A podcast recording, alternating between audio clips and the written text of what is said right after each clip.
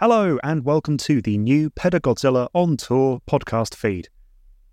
You join us now for our mini series recorded at Playful Learning 2023 on fabulous formative failures and the Danish movement Pissedårlig Undervisning, or piss poor teaching. If you want to listen to our other content of understanding pedagogic theories through the lens of pop culture, then head on over to pedagodzilla.com where you can find our entire back catalogue of episodes and subscribe to this and our main podcast feed.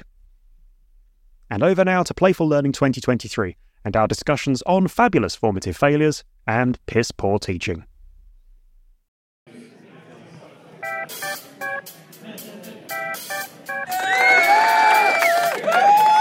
Hello and welcome to Playful Learning, Pedagogy at Playful Learning 2023. Um, I am your host, Mike, uh, Senior Learning Designer at Open University, and my microphone, and I am joined by Nic Whitton from Durham University, soon to be Northumbria University.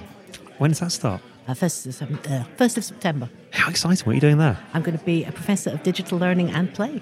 Digital learning, and well, that's I that- that's your wheelhouse, pretty much sewn up, isn't it? Well, that's it. Play. Well, it's not and the digital learning bit as well. That's fair enough. Um, so we have uh, just over ten minutes between now and the next session of Playful Learning, and our entire uh, shtick uh, for this uh, this conference is um, fabulous failure and the formative nature of it. So I wanted to ask you, where does failure fit into playful learning? oh God, I could talk for t- ten minutes non-stop on this. So I'm actually doing quite a bit about thinking about failure-based learning. Again, the other person you need to talk to is Rochelle O'Brien. Yeah. She and I are writing a paper on escape rooms and failure, Ooh. and she's she's doing some really amazing stuff with escape rooms. But uh, for me, it comes back to the magic circle. So the idea, I think we've probably talked about at length before, but the idea about when you play with somebody, you create this magic circle of play, which is a safe space in which people agree to abide by the rules of the game and the rules of play, and those rules are different from being in real life. And in that space, you can do different things. You can fail. Yeah, Um, and aside from that is the idea if you look at video games, they are designed as little failure spaces. So you don't play games thinking you're going to win straight because that'd be really boring. But they're really good at balancing failure and repetition and practice and leveling up and things being achievable but not always achievable and in that kind of flow space. So actually if you can take the ideas from video games about failure being a progressive path to learning and it being integral to learning and then the ideas from the idea of the magic circle about having a safe space to fail, then actually play seems to be the perfect zone to do that in. a progressive way of learning, progressive space to learn. Love so, it. so if you think about little kids, and they spend the first year, year and a half of their life failing to walk and failing to talk. Losers Yeah, doing that for years. Do it backwards if I want.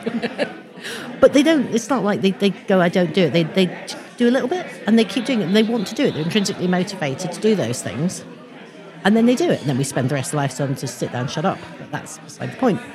So, at some point between little kids learning to do things they really want to learn things, they go to school and then they learn things for the exams. And by the time they come to university, they're so indoctrinated into you learn things that are going to be on the test, not because you care about them or because you are interested in them. And you have to learn them, then you're tested on them. And if you fail the test, that's really bad and you go back to square one. Hmm. And that's not how it should be. So we have this kind of uh, the almost sort of the natural biological side of things, where failure is kind of a part of the progression, and then we absolutely bastardize that by slapping on a a total like fail a, a, a hard line failure Yeah. in the systems that we Wh- which is very seldom the case in the real world. Yeah. You know, if you do, if you learn a new skill at work and you you write a report for the first time, it's not like they go, no, I got forty five percent, eh, game over. And be like, no, we get some feedback, rewrite it. Yeah. Um, and it's again, it sort of ties in with the whole authentic assessment Hmm. idea. But I think the idea of play and using game based mechanics makes it easier in a way because it's it's expected in games, and people and you're just used to the idea that actually it doesn't matter if you fail or if you because you, you're going to do it again. I get you. And so actually, games are almost like a, a cheating analogy that you could use for it in, for example, a professional environment where, oh no, no, no, we don't, or education environment, no, no, no, we don't, we don't, you know, failure is not a thing that happens here. Oh, but it's in a game, playful way. Oh, yeah, yeah, yeah. In which case, you can iterate and you can. You, you can do it. There's no problem because we did we did a lot of stuff back in the day, back in the early playful learnings, with getting students to design escape rooms. Because game design, like playing games, you never get it right first time because Mm-hmm. you're not designed. You've got you don't get the level right, you don't get the balance right. Yep. You don't, so you need to. It's it, part accepted that you, you do it and then you get feedback and do it. It's iterative. And we had uh, sixth form students and they were designing escape rooms, and it got they were very much these kind of the way the education system worked was they learnt the thing, they were tested on the thing. They learnt the thing, they were testing on the thing, but they'd never gone it back to we learnt the thing, we're going to improve it, we're going to do it again, do it again. And the feedback that we got from the students was just amazing that actually they hadn't ever thought about learning like that. Yeah. Everything had been segmented and then tested and segmented. And, and actually, it's this iterative, everything's ongoing, everything's about. When you leave university, everybody will fail at something, often, you know, on a fairly regular basis. And the more stuff you put yourself into, the more opportunities you have to fail. And post COVID, there's lots of evidence that students' fear of failure has gone up. Mm-hmm. So, how do what can we do to make, create these safe spaces to remove them? And again, I think the idea of the magic circle is really important because it's in that safe space that people have agreed to come into, where the rules of the real world don't count and players at failures expected. It's just really important.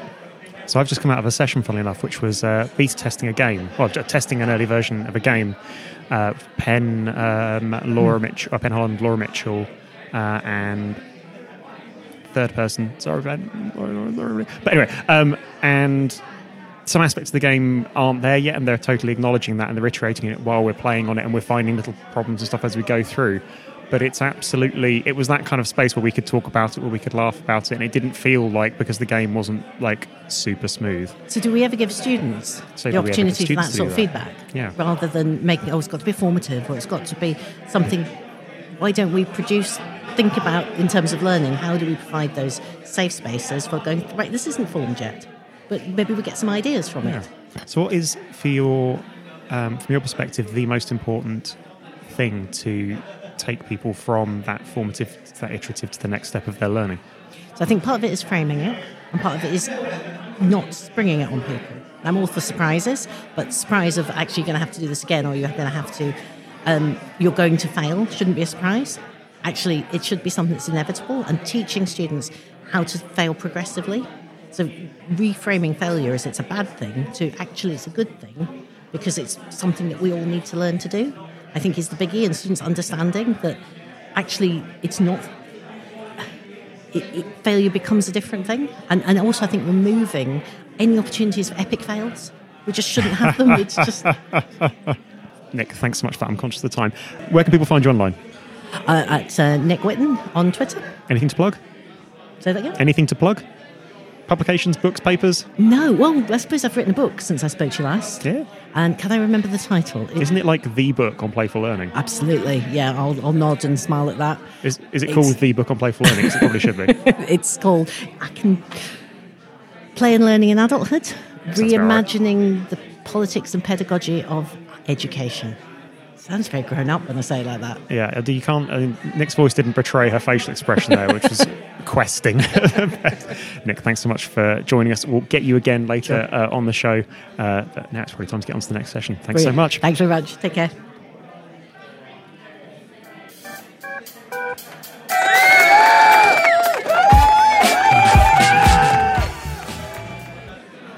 Nice.